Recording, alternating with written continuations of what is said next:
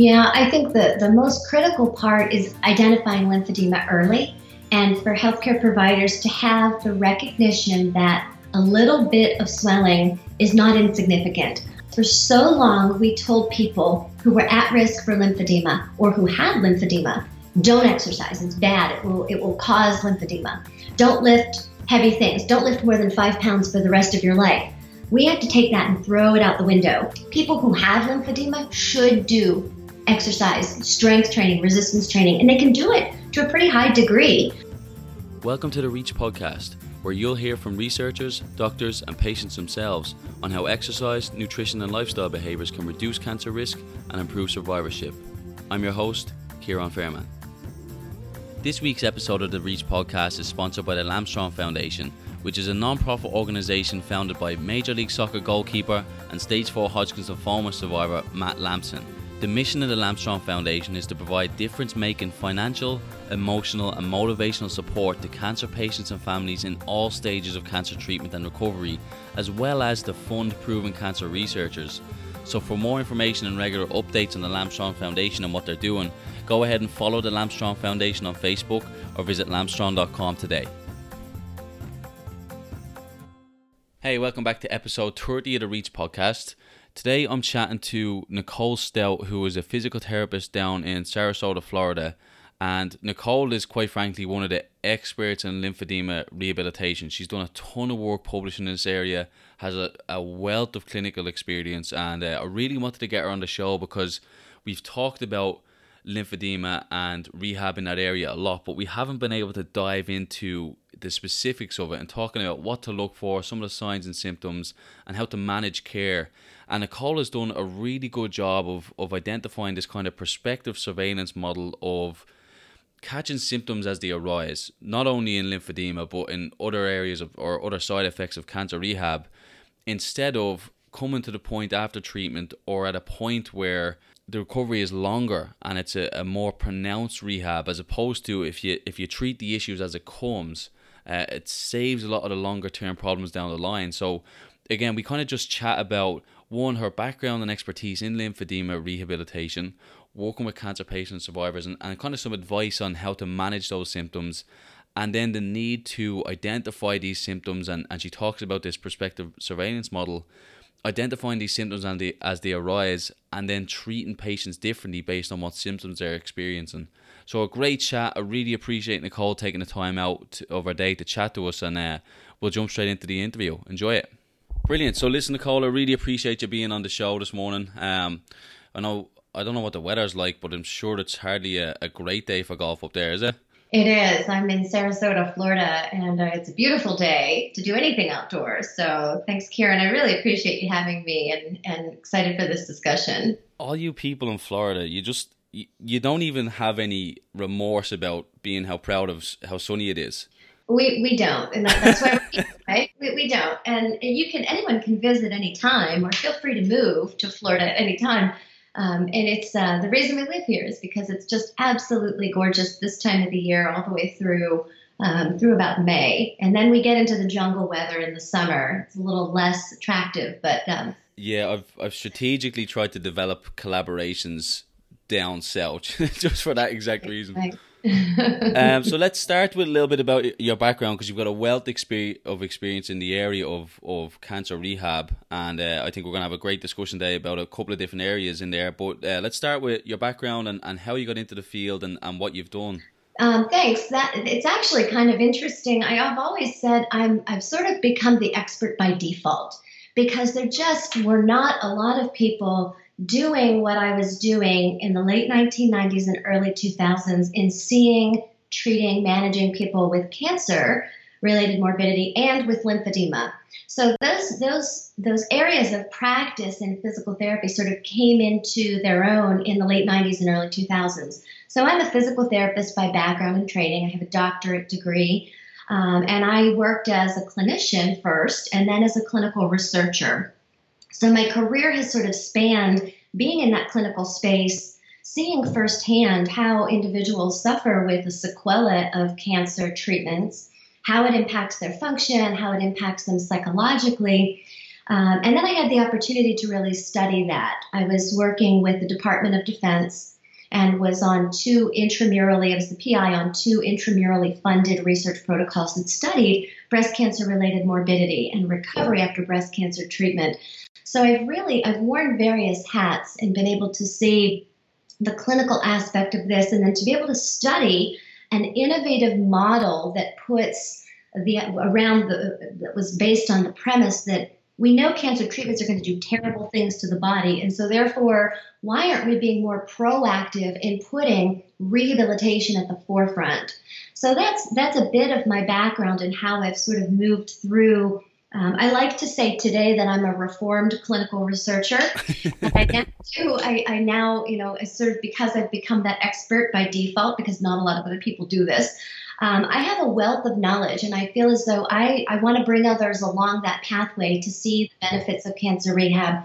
So I'm working more now in a capacity that engages subject matter experts creating national initiatives around cancer rehabilitation. So it's kind of, I've become, as I like to say, a research advocate. Um, because there's so much out there that's good research and work, and we're just we're not making that bridge to disseminating it to the clinic. So that's that's sort of where I am right now, trying to better integrate rehab into the oncology continuum so that that, that clinical aspect doesn't get missed. Yeah, that translation piece is huge. I think there's, I mean, we met on Twitter. I think there's so many people like us with that same passion, and we're we're kind of at the point where we're convinced of the efficacy. Now, how can we really get people bought in, in clinicians, practitioners like yourself, physical therapists in the in the trenches who are working? How can we disseminate that knowledge? Um, but we'll we'll start talking about some of that in terms of lymphedema because I think um, it it's misunderstood. I think there's a lot of misconceptions, fear about working around lymphedema. So, uh, and obviously you've done a lot of work in this area. But first, let's talk about what it is and who's at risk for it and then talk about kind of some of your work to to to manage symptoms of lymphedema. Yeah, so lymphedema is a swelling condition that occurs in the body whenever we do damage to lymph nodes. So many of us think about our circulatory system and we're familiar with the heart and how the blood works and functions and moves through the body, the heart and the lungs and blood circulation. The lymphatic system is a parallel system, but it's in, in, in many times they're, they're people think of them synonymously, but they're intimately associated, but they're very, very different. Um, and the lymphatic system is I sort of call it the um, the sewage system of our body. It kind of is. It takes away waste products and materials that are noxious to the tissue. But it also has a really important function in recycling proteins, large molecules that can't go through our circulatory system. So, lymphedema occurs when we disrupt the function of the lymphatic system. And in cancer related treatment, cancer surgeries particularly, and radiation therapy, we do a lot of damage to regional lymph nodes. So, when a cancerous tumor is diagnosed, we identify in the region where that, the local region where that tumor was, we identify the adjacent lymph nodes and we take them out with surgery. Because if a cancer is going to start to spread through the body, the first place we can identify that is in the lymph nodes. So it's a really important part of cancer surgeries to take out lymph nodes. It's important, but it does a lot of damage to the system. And the result of that can be this end point of swelling. Now, it's I, I, think of it like a you know sewage system. Think of the plumbing in your house, right? If you would your plumbing is working, you're getting rid of waste products. If you take out and damage some of the plumbing in your house, there's a risk that you're going to get a backup. Um, and so when that happens, that's what happens in your body. And when that happens, you start to see swelling in the tissue around the area where those lymph nodes were removed. So it's a different kind of swelling than what we see with congestive heart failure um, or kidney or liver disorders. You know, those types of things present as systemic edema, so they're all over the body. Arms, feet, hands get swollen. But with lymphedema, it's really localized swelling in the region of where those nodes were taken. And we have to treat it very differently because it's not just diurese patients or individuals with swelling. It's get the lymphatic system to reinvigorate itself and begin to take up that lymphatic fluid that's congesting. So, is there a, or what's what's the correlation, I suppose, between the amount of lymph nodes removed and the extent of lymphedema experienced? Yeah, there's a whole body of research that has burgeoned over the last 15 years looking at risk factors related to the development of lymphedema. So, everyone who has lymph nodes disrupted because of cancer surgeries is at risk for developing lymphedema. And we take out lymph nodes to varying degrees. Sometimes we take one or two with a sentinel node biopsy. Sometimes we take out 40 we know that there's a relationship to the development of lymphedema. The risk for developing lymphedema is related to the number of nodes that are taken out. So more nodes removed equals greater risk, right? Damage more plumbing, and the risk of the backup is greater. We also know that there are other factors um, that are associated with the onset of lymphedema. Some of those are lifestyle factors. Obesity is a great example. We know people who are obese are at greater risk. Um, so there are there are things that we can identify though as this swelling begins to occur. Um, we've studied it long enough to know you don't just wake up one morning and have lymphedema and it's swollen with a big fat arm or leg. We know that it tends to progress gradually over time. So here's the benefit for rehab professionals. If we can follow someone prospectively who we know is at risk, right? They've had lymph nodes removed, They've had radiation therapy, that contributes to risk. Um, and we know they're at risk, so we follow them in a prospective manner and we monitor that limb for early development of swelling. We can manage it very early um, with much more conservative interventions before it becomes a bigger disabling issue for an individual.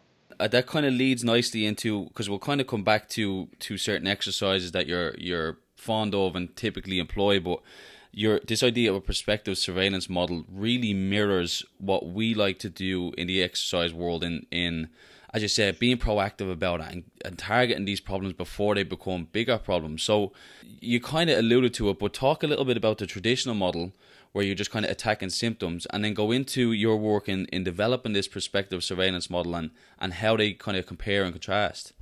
Yeah, and interestingly, if you look back at the trajectory of cancer treatment, we have come so far in the last 40 years in saving lives.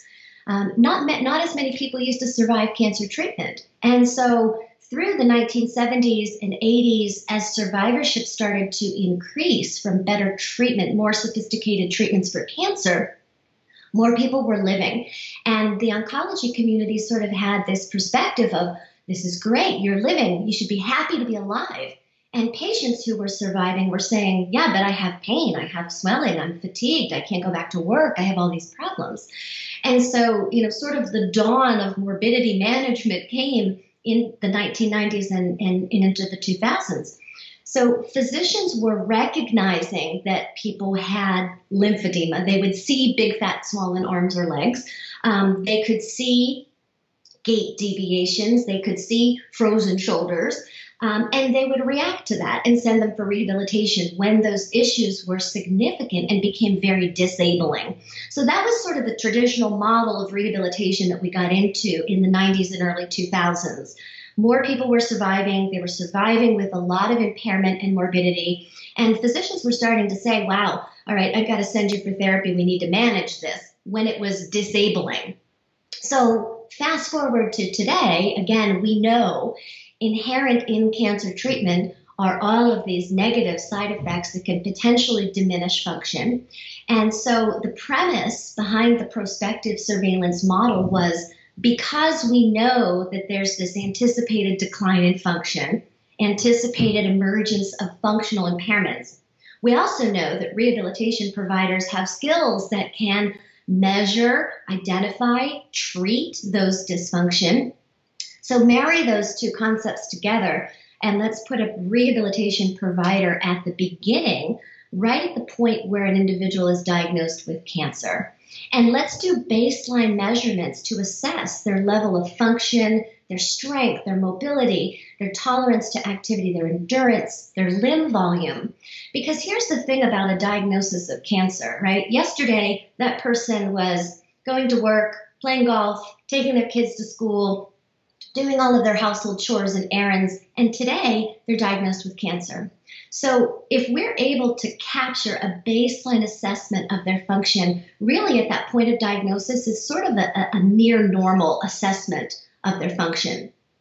Prospective surveillance was about now following that individual forward throughout the cancer care continuum because they will undergo surgery, chemotherapy for a protracted period of time, radiation therapy, uh, sometimes chemo and radiation together, and then they'll be on a, a schedule sometimes of additional treatments for months or years even after that. With each of those interventions, there are, at these punctuated time points, there are new risks that are introduced with each treatment. Surgery brings with it certain sequelae. Chemotherapeutic agents have side effects that impact function differently in different people. Different agents have different side effects. Radiation therapy so, in order for us to get the best perspective on how an individual is functioning through cancer treatment, we have to reassess them through cancer treatment. So, prospective surveillance said, let's get a baseline assessment and let's standardize follow up by doing repeat interval measurement. Just reassess those baseline measures at one month, at three month intervals throughout the continuum of cancer treatment, just to start to look for meaningful change over time. So, one of the first areas that we published in um, with regard to efficacy of the prospective surveillance model was in lymphedema. Because what we found was by having a baseline measurement of what their normal limb volume is, and remember, your limb volume is due to not just swelling or edema in your arm, fluid in your arm, you also have muscle, you have fat, so, as people go through cancer treatment, maybe they gain weight, maybe they lose weight, um, maybe they change their activity levels, but you tend to see those things reflected symmetrically in both limbs. So, at baseline, we measure both limbs. We follow them at three month intervals. And what we found was we were detecting a clinically meaningful change in edema very, very early.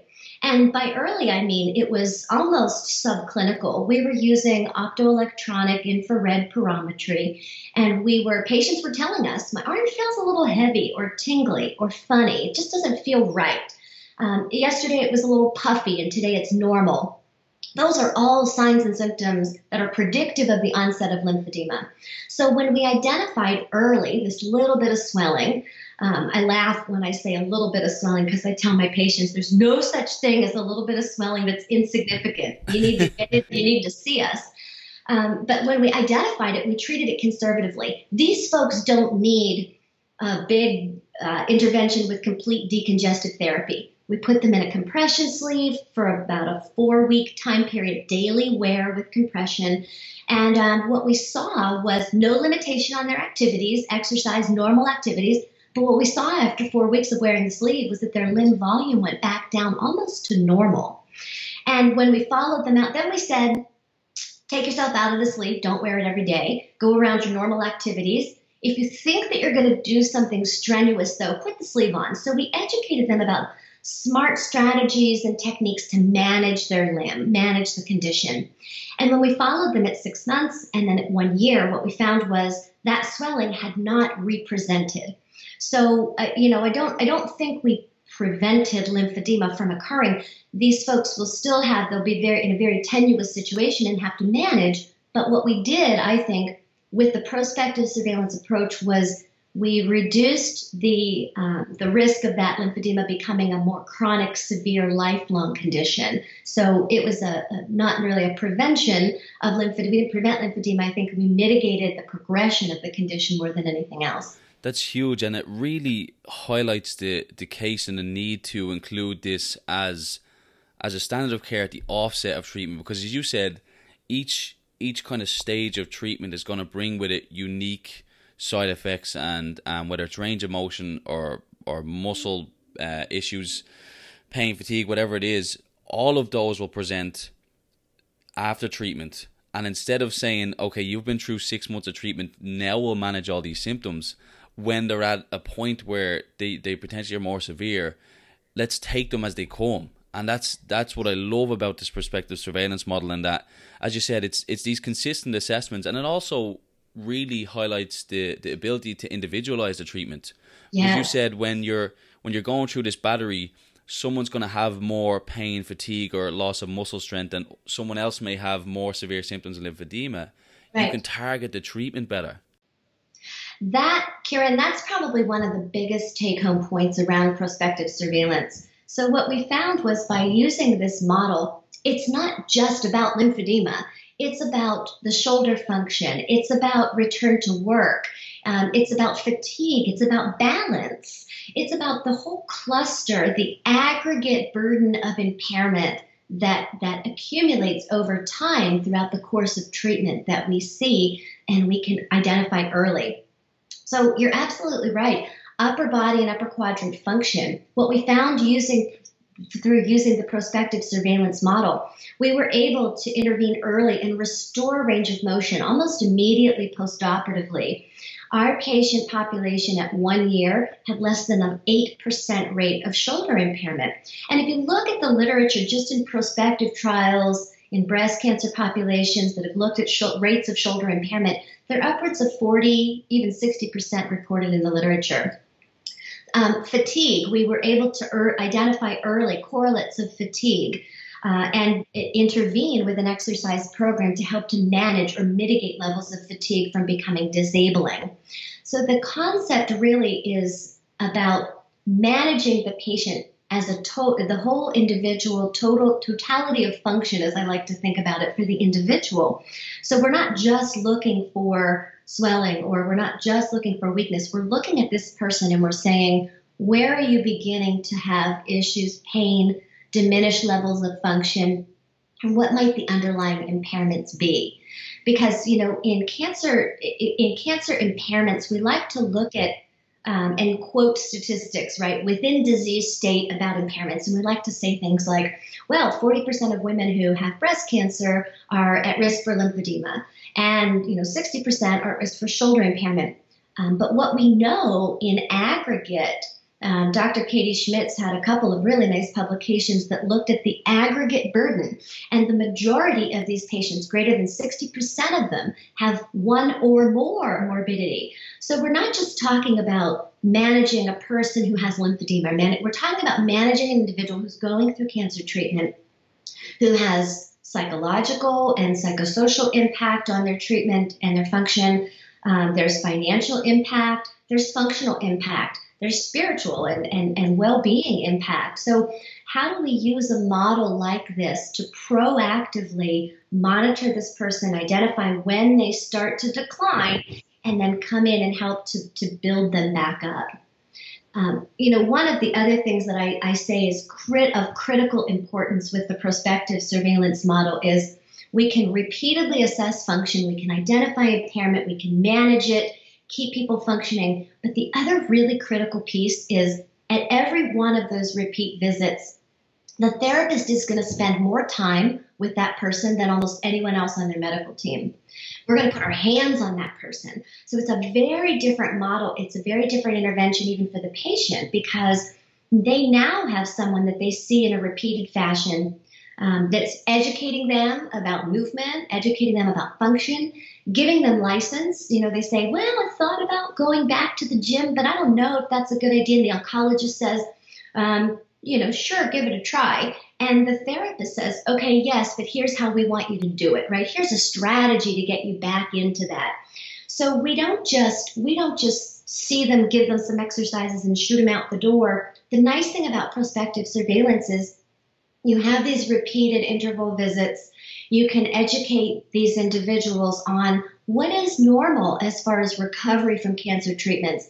Yep, you started on a taxane chemotherapy agent. The numbness and tingling, you're going to have that to varying degrees of severity. But here's what we want to watch for. Is it disabling you in doing your functional activities of daily living? Is it preventing you um, from being able to get through your day? Are you noticing that there are deficits in your balance and the things that you might be um, experiencing throughout your day? So it's not just about informing people um, of the problems and issues that they might be having. It's a it's an interactive strategy for helping them to manage, really developing a relationship to um, to sort of help to support them throughout the cancer continuum. Um, one of the one of the points about that that I don't want to skip over is another kind of publication for your group was talking about the cost of this. In you know, one of our, our biggest frustrations is in facing resistance is people want the, the the bottom line is the red line, and how much does it cost? And you talk about saving money. I think it was you know 900 compared to 3000 for traditional therapy. So kind of jump into that a little bit and talk about that. Yeah. So the um, the dirty secret about prevention, right? Prevent models of prevention or secondary prevention. Um, the, the, dirty secret that insurance companies don't want to, and insurance companies don't want to admit to, is um, they don't want to pay upfront for preventive interventions because the benefit they're not going to see the benefit of that. The benefit of that happens in an individual over the course of time. And that individual may or may not be on their insurance plan in a year or in three years or in five years. You know, here in the US, we have these these crazy insurance plans and people move through what we call different risk pools, work with different plans. So um, prevention is is is not at the forefront of what we do. And this is an example. So we think of cancer as a chronic disease. This is a prime example of where prevention makes sense in dollars and cents even in the short term. And we published um, a direct cost analysis that looked at the prospective surveillance cost, direct cost of the treatment intervention, the visits with a therapist, the intervention using compression sleeves if they develop lymphedema. So, what would it cost us to see every patient who has breast cancer and screen them and monitor them over the course of the year? It costs about $450 to do that throughout the course of the year to screen every patient. Now, not every one of those individuals will go on to develop lymphedema. If we look at the literature and we say about a third of them will develop lymphedema, the cost to treat them using prospective surveillance, the cost to treat them using prospective surveillance is about $650. So we have to add in the cost of sleeves, the cost of additional visits, if we compare that to individuals who have stage two lymphedema or more advanced lymphedema who require complete decongestive therapy, um, it becomes a much more substantial cost, right? They have far more visits, they require compression bandages, um, they require garments. It's about $3,500 to treat those individuals. So we cost we cost modeled that out over the course of a year with incidence rates estimates of um, about one third of individuals developing lymphedema. Uh, now, remember, in that traditional model, right, we're waiting for the condition to occur. So we're not screening anybody, right? So we're saving that $400 per person theoretically. Um, but if we look at over the course of one year, if we screen and we identify early, um, the cost of treating lymphedema with prospective surveillance in a third of women is about $36,000. If we screen nobody and we wait for a third of these people to develop more advanced lymphedema, it's over $100,000 a year that we're paying to treat out of pocket for that condition. So your payers in a time period of one year, um, which is impactful to them, it's impactful to their bottom line. That prospective surveillance model shows that there's a cost benefit um, as long as that incidence rate doesn't fall below about 6%. So we did a we, we the cost model paper. You could take a look at that. Um, it was published in Physical Therapy Journal in January of 2012, um, and we ran a lot of scenarios that looked at what if a percentage of patients progress with the condition? How does the cost escalate? So it's still the model is effective and the model is cost effective. Um, considering the incidence rates that we're seeing right now in the literature and the, the rates of progression that we've seen reported. So this is a place where it makes sense cost wise. Um, the, the other the other piece of that that I like to think about was well we just we modeled the cost on um, based on lymphedema treatment, but again model that on fatigue, model that on shoulder impairment and disability. What we didn't account for at all, which I think would even just further make the case, we did not account for any indirect costs so we didn't account for um, disability adjusted life years. We didn't do any kind of QALY or DALY measures.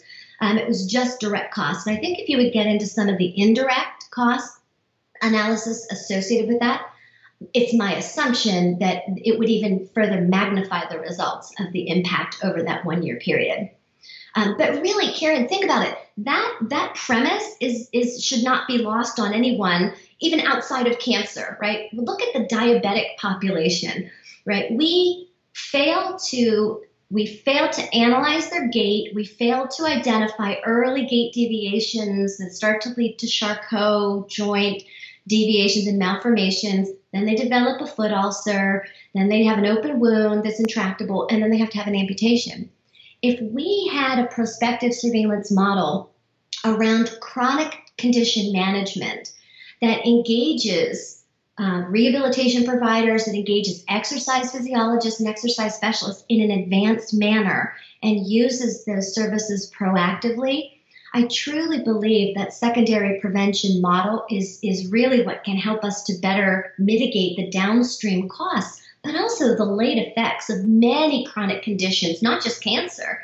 Um, think about uh, diabetics, um, think about uh, individuals who have progressive conditions, even like MS or Parkinson's, right? If we can prescribe exercise with intention uh, to impact an outcome, uh, it, it, we, we can absolutely change the trajectory of their functional decline with those conditions. That's and that is, I mean, you can cost analyze that in you know ten different ways, and I, I really believe you're going to find cost savings and benefit to that with a prospective surveillance model.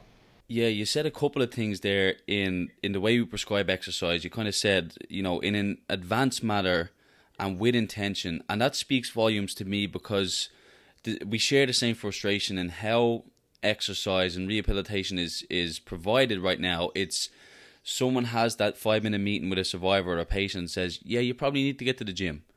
And it's generic and it's a pamphlet, or you know, maybe in some of the more progressive areas they do have physiologist or an RD who kind of talks a little bit about it. But at the end of the day, what what we see in research, and you talk about an advanced ma- manner, can we progress from physical therapy to uh, you know collaboration with a physical therapist and exercise physiologist, where we we work together, and that transition from you to me, then to general health and wellness, and as you said. Managing the cost of that, you t- talk about lymphedema. It gets so severe where you can't do your job, as opposed to we can manage it from the offset and with intention and and in an advanced manner where we know I, I take your expectation, I take my expertise, we combine that, and it's a smooth transition back to health and wellness and, and a kind of fulfilled life.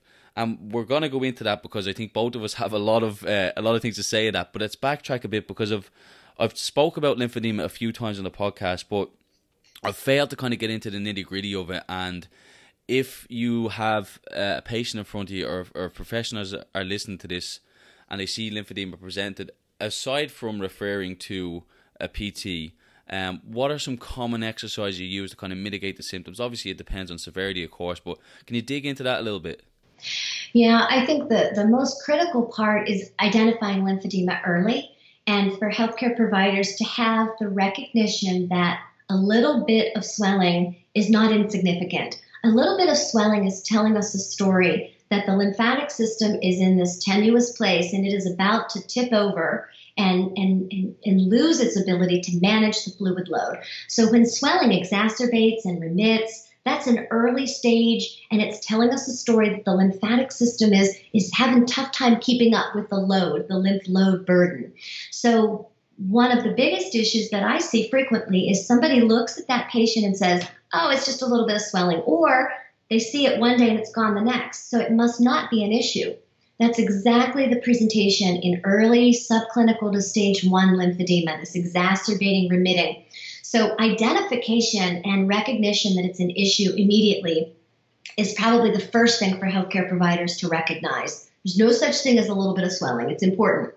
How can you manage that? Um, if you are not a lymphedema specialist, I still believe physical and occupational therapists have the background in education and training in that early stage to begin teaching an individual exercises such as stretches, you know, pectoral stretches, postural stretches, um, cervical scalene stretches, things that keep that um, the upper quadrant in the body, things that keep those tissue planes moving many times after, especially in breast cancer, after mastectomy and radiation, we see patients' posture change and they go into sort of a forward head posture. The, the shoulder is the glenohumeral joint becomes a little bit internally rotated and depressed, and they're sort of protecting that limb. So when you're not moving through your full range of motion, the little those tissues and those little lymphatics that are still in there trying to function are not able to do their job optimally. So movement helps lymphatic function, not just by enabling the flow of fluid, but muscle pumping helps lymphatic fluid function and uh, lymphatic system function and fluid movement. So um, active and active assist mobility, range of motion exercises, um, activating large muscle groups we can also teach patients very um, simplified self manual lymphatic drainage techniques, even just stimulating the lymph nodes in their neck, doing some deep breathing exercises. Those are the central parts of the lymphatic system. The lymphatic fluid moves through internal mechanisms within the system. So the system itself intrinsically has contractile properties within the vessels that move uh, fluid. So it's almost it has it's almost like a hydraulic system. If we stimulate the central, most proximal part of the system, it will pull or wick fluid from the more distal and superficial aspects of the system. So even simple things such as deep diaphragmatic breathing, um, massage, light massage over the neck and in the armpits, those are things that can help to stimulate the remaining healthy lymphatics to start, start to take up some of the slack. So those are things that a therapist can do who's not a lymphedema specialist can do to begin to mitigate the condition, manage it using that early conservative intervention protocol. The other piece of this, and I go back again to Katie Schmitz's work, um, is around exercise. For so long, we told people who were at risk for lymphedema or who had lymphedema, don't exercise. It's bad. It will it will cause lymphedema. Don't lift heavy things. Don't lift more than five pounds for the rest of your life. We have to take that and throw it out the window because there is so much more evidence now that says to us resistive exercise, strength training exercise, aerobic conditioning, those are activities that actually can help to mitigate risk in developing lymphedema, better lean muscle mass, decrease BMI, all of those things. But the strengthening and resisting um, exercise trials that Katie ran were, were phenomenally groundbreaking because they got us over the barrier to say people who have lymphedema should do exercise, strength training, resistance training, and they can do it to a pretty high degree. Um, to a high level, and it not only doesn't cause their lymphedema to get worse, it can help it to improve. Um, those findings also told us that people who are at risk for lymphedema can exercise to a pretty high degree and not cause lymphedema to occur. So, you know, those are those are some of the things that I think of as a therapist who may not be a, a lymphedema specialist. Those are some um, some basic knowledge constructs that you can build in your repertoire of practice. And when you engage with someone who has a little bit of swelling, um, you can manage that appropriately. Now, if it is a more progressed situation and they do require more intensive, complete decongestive therapy, um, that's a whole other can of worms, if you will. There's an awful lot um, to understanding the functioning of the lymphatic system, compression, bandaging strategies, and principles that I think is better handled under the purview of a, of a lymph- lymphedema specialist. So, um, but there is absolutely no reason that a general physical occupational therapist, um, speech therapy, the speech and swallowing, uh, speech and language pathologists are seeing the early head and neck lymphedema and helping to manage that. So, you know, there's absolutely every reason that you have skills that you can manage early lymphedema. And if it if it begins to progress or if it becomes a worsening condition, then you know the referral to the specialist is absolutely indicated. I'll go back to something you kind of said at the start in uh, looking at the warning signs of lymphedema, and it's analogous to you know, you tweak your back when you're lifting weights. Imagine it's a, a deadlift or a squat, and you feel that kind of twinge, and, and it goes away after a few days, and you kind of go, yeah, I'm, I'm good to go, and you do it again. And then you really destroy your back. And mm-hmm. it's the same thing. We kind of see that initial warning sign. It goes away and say, "Well, it went away, so I'm all good," and I go again. And it's it's it's a perfect analogy to you see that initial swelling, it may go back down, but that's that's that warning sign that it may go forward. But you, I mean, you speak about Katie Schmitz's work. She, I mean, pioneer in the field and what she's done, and it really has changed the perception of a minimum physical therapists and physio- and physiologists in, in how to manage and prescribe exercise for lymphedema. Have you seen that change in clinical practice? Have you seen more referrals to PTs? Have you seen more acceptance amongst oncologists and physicians? Yes. And, and it's funny, I'll tell you, early on, there was resistance. Early on, I, I told Katie this story, and I, have told it um, to many people. Um, it was probably three months or six months after her um, New England Journal of Medicine article came out looking at the PALS study and the resistive weight training. And I was doing a grand rounds lecture to a medical oncology group, and they were beside themselves, beside themselves that how, after all of these years of us telling patients not to exercise, not to lift, now there's research and we have to we have to go back on what we've said all of these years and for the New England Journal to publish this, I mean, what were they thinking? It was like this. It's like we had broken down this um, the, this sacred wall or this um, sacred altar um, of "Thou shalt not exercise." Um, and my response to that was, "Isn't it great when science?" Gives us more insight and more information to solving the problem. And now we have evidence to say, yes, you can exercise to a great degree. Now, that was back in, you know, 2008, 2009, and we've come a long way since then. So far, in fact, I almost, there are times when I almost feel like we're missing a little bit of the other impairments, common impairments that individuals with cancer are experiencing. Um, because there's been such a hyper focus on lymphedema, right? We've got lymphedema, we have cancer centers around the country that have lymphedema therapists and lymphedema programs, and that's fantastic. Our patients have better access to good care than ever before. But their focus so much on lymphedema means if a patient has severe fatigue and needs an aerobic exercise or endurance training program, well, we don't do that. We do lymphedema here. So it's almost like we have to sort of bring the pendulum back towards the center. It's almost swung a little bit too far towards the lymphedema impairment space so let's bring it back towards again managing the totality of function of this this cancer population who has multiple needs. Lymphedema is one of them, um, and making sure that we can engage and, and interact and intervene to treat those those conditions because the evidence is there to suggest balanced training. We know when we train our balance, um, when we uh, when we um, we integrate exercises around balance training and we, we strain that system, we can improve balance strategies, even in individuals who have peripheral neuropathies. We know if somebody's going through chemotherapy and they begin to experience fatigue, there are various exercise prescriptions that can mitigate that level of fatigue, even prevent it from becoming chronic. So there's there's a body of evidence around each of these impairments and the effectiveness of rehabilitation in either mitigating their severity or preventing them altogether.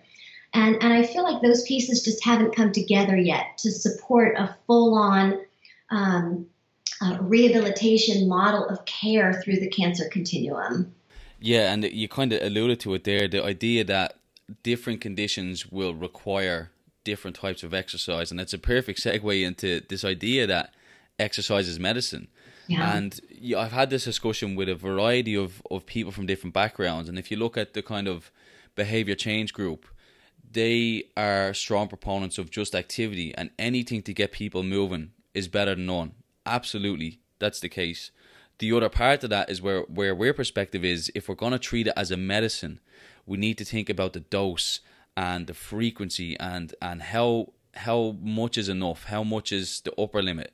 Um, and you kind of talked about it there. And if it's if it's peripheral neuropathy, we're going to have a different prescription than say uh, a prostate cancer patient who is undergoing ADT versus yeah. someone who's experienced severe fatigue who may need that aerobic exercise to build up their endurance and capacity. So you've talked a lot about this. So kind of go into that and, and what your perspective is on that. Yeah, I, I love the um, the exercises medicine um, efforts that we've seen really emerge in the last couple of months. They've really put themselves in a great position to advocate for if we are using exercise as a modality to intervene for a medical condition. The guidelines that we currently have for physical activity um, are, are not what's going to impact an outcome for that that condition, that population, right? So physical activity guidelines are fantastic. They're evidence based, but they're based on keeping a healthy population healthy. So, to your point, getting people moving, having them do some type of activity, yes, that's the bottom line, and that's critically important. But when we start to get into um, a disabled population, an impaired population of individuals who have chronic conditions, exercise needs to be prescribed. I have a, a good colleague, a good friend and colleague of mine who likes to use the metaphor if you're a physician, you would never hand a patient a bag of pills and say, take some of these and you need to take some and see how your condition's going to get better, see what works for you. Exer- that's what we do with exercise. Exercise is exactly the same as prescribing a drug. If we're prescribing a drug to manage a condition, we prescribe it at a specific dosage, we give at an, an, interval frequency, um, and we talk to people about side effects and we monitor them. Exercise is exactly the same. We need to be prescribing it if we want to have an impact on a condition and we want to get to a positive outcome. So, reconditioning, strengthening, right? Physical activity guidelines are not going to help to recondition someone who is severely deconditioned going through cancer treatment. They need a much more individualized, tailored exercise prescription. So, at what frequency, at what dosage, at what intensity. If someone who is severely deconditioned, right, after a, a bone marrow transplant, let's say, uh, tries to adhere to 150 minutes of exercise, you know, several times a week, um, it, it, it's it's way too much for them. So they start to exercise. They're pushing themselves. It may be dangerous for them. They need a prescription for exercise that helps them um, with short bursts of activity that helps them to understand um, energy conservation strategies. So there's a lot more to prescription of exercise than just saying to individuals, you, you need to exercise. Um, so I, I feel strongly that the idea of exercise as medicine, if we're going to say that, and if we get the buy in of the physician community with this, we need to start treating it that way as medicine, as a prescription, a dose, intensity, frequency. Those things need to pres- be prescribed specifically for the individual. Um, we also need to monitor response to exercise because you're impacting physiological systems, and that can be good or that can be bad, especially if someone's in a compromised state. Um, and exercise can impact more than just endurance, right? It can impact bone density, it can impact muscle strength, um, it can impact um, psycho, psychosocial and psychological status, cognitive function. But in order to have that impact, it has to be prescribed as such to have a, a, an impact on that particular health and, and condition and outcome. So I, I feel very strongly that there is there are physical activity guidelines that are out there. Exercise prescription is not telling someone who is morbidly obese, who has arthritis, that they need to adhere to those guidelines. It just isn't appropriate for that patient population. That person needs a referral um, to see an exercise specialist. So, whether that's a physical therapist, whether that's an exercise physiologist, we do not leverage the exercise physiology community nearly enough. We have some phenomenally educated, clinically, uh, you know, uh, clinically integrated exercise physiologists um, who could really be utilized in in medical management of, of many of these patients we just don't utilize them. They're not there. There's no payment schemes to support them. Um, there's no department in hospitals that's the exercise physiology or exercise department. It's you know physical and occupational therapy. So we need to be the ones to sort of light the way and say bring in that uh, that exercise physiologist or um, even psychosocial counseling to help to support this individual with an exercise prescription because we've got to we've got to get over just giving people the advice of exercise because that person who's obese who has arthritis will say all right i'm going to give it a go and they go to the gym and you know what it makes them more sore, it makes them more fatigued, they injure themselves because they weren't given an appropriate prescription to impact their condition. You kind of hit the nail on the head there, where uh, I think one of the frustrations for us is we don't really have any sort of billable codes as physiologists. You know, you have someone who comes to you for upper limb dysfunction, you can bring them through a variety of modalities and then bill their insurance company for each modality But then once they get done with physical therapy, their their upper limb dysfunction may be mitigated or even, you know, they they restored range of motion and function. But they're still 100 pounds overweight, maybe they're diabetic, they do have knee osteoarthritis. You're you're attacking, you know, a critical symptom, but then what are what are we doing for the rest of their quality of life? Yeah. So that's a huge part of that transition from PT to exercise physiology and can we keep that progression going? I, I almost see it, uh, Ciaran, I almost see it like a, a, a feed forward and feedback. It has to be a loop, right? An individual who's compromised functionally from a medical condition, whether they're compromised, physiologically compromised, right? Um, their hypertension's out of control, they're obese, they have a number of medical conditions they need some type of oversight to begin exercising, right? So let's make that the rehab continuum. But you're right, they get to a point where they're able to independently monitor their, their uh, exercise program, progress, regress as they need to. They learn themselves, they learn how they respond. And then let's move them into that community of exercise physiologists who can help to maintain, help to continue to progress with them, you know, re-engage in their activities, uh, their sport activities or, or, or health activities, um, and lifestyle behavior changes, nutrition counseling.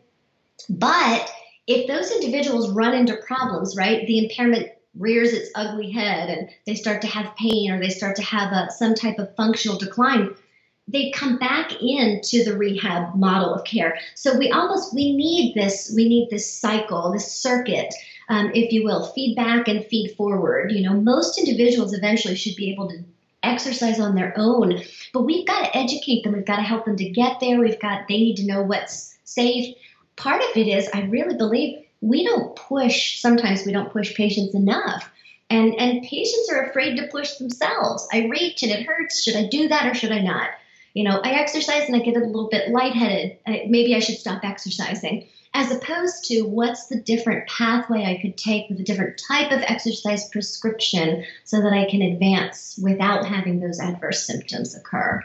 I'm really glad you, you started to talk about that. And I want to highlight the idea of progression and regression because so many people come to us and say, This is it. This is the point at which I continuously get better, you know, and, and we understand, of course, there's going to be there's going to be ups and downs, and and you're going to go three steps forward, one step back, and being able to educate patients and even general population on on what's going to be that natural progression and regression. It's not we're not going to figure everything out right off the bat.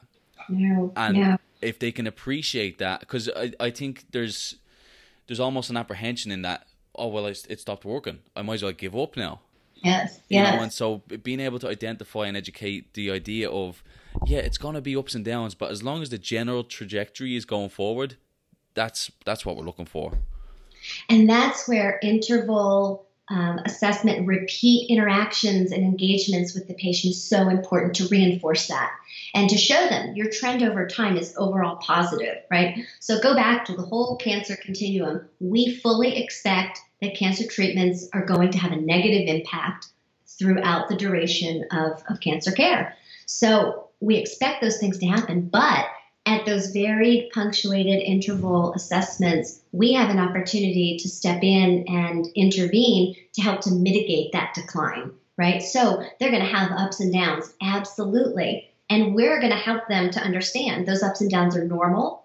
When you have a down, it doesn't mean you're done. It doesn't mean you shouldn't exercise. It means how do we then temper the exercise to bring you back up to a better level? Because chemo is cyclic, they're going to have ups and downs radiation. They're going to have this continued progression of fatigue as the, the treatment um, aggregate, the, the side effects of treatment aggregate. Um, so that, that all, the idea that there's not just exercise is not all for one and one for all, right? It's not this single prescription that we can throw out there and say, you know, you need to do this. It has to be individualized and it has to be aligned with that, with those um, those ebbs and flows in in, in their abilities and, and their their functional capabilities throughout treatment. Uh, listen, I know you have an appointment, so I won't keep you too much longer. But we'll we'll finish. Uh, first of all, thanks so much. I think it was a, a great conversation, really insightful, and we could talk for hours, so I'm probably going to have you back at some point so we can keep chatting. So, uh, where can people find you in, in all the work you're doing and, and kind of follow with, with everything you got going on? Yeah, yeah. I, and again, Ciaran, I really appreciate this. I think you and I could talk for hours. And so it makes me think how can we get a like minded group together in a, a think tank kind of way? But um, so uh, you can find me on Twitter um, at Nicole Stout PT. On Twitter is my handle. I also blog on Medium. You can Google that and find me on Medium. Um, and then I'm also very much engaged if you are um, interested in professional engagement. Um, the American Congress of Rehabilitation Medicine, ACRM, has an outstanding cancer rehabilitation networking group. And we have over 400 members, and it is an interdisciplinary society, which is one of the things I love. So it's not just the PTs and the OTs and the physiatrists. We have behavioral psychologists. We have exercise physiologists. We have speech and language pathologists. It's really this beautiful coming together of um, the variety of disciplines that have an interest in treating and managing individuals with cancer. Um, so we are, I, I, would encourage you to look at ACRM uh, and as an avenue for engagement in this bigger community. Um, so those are those are some of the highlight areas that I can point folks to. Um, always, you know, there are some really exciting up and coming. Um, the American College of Sports Medicine is reconvening its roundtable this spring to review those exercise recommendations for individuals with cancer. That will be a significant pivotal point for us to look towards the future. Um, and any number of you know professional associations are having conferences. I think we're starting to really see um, the, the number of presentations around oncology and cancer rehabilitation increase, but the quality is also getting better, and the science um, that's being pushed out of those meetings is much better. So those are some of the places you can find me probably most easily and uh, Faisal on Twitter. Brilliant, and I'll throw all that in the show notes. And uh, listen, I, I, really appreciate it again, and, and hopefully we'll get you back on soon for part two. Absolutely. I'm happy to be a resource, um, you know, and uh, look forward to engaging uh, and going forward, moving this whole community forward, right?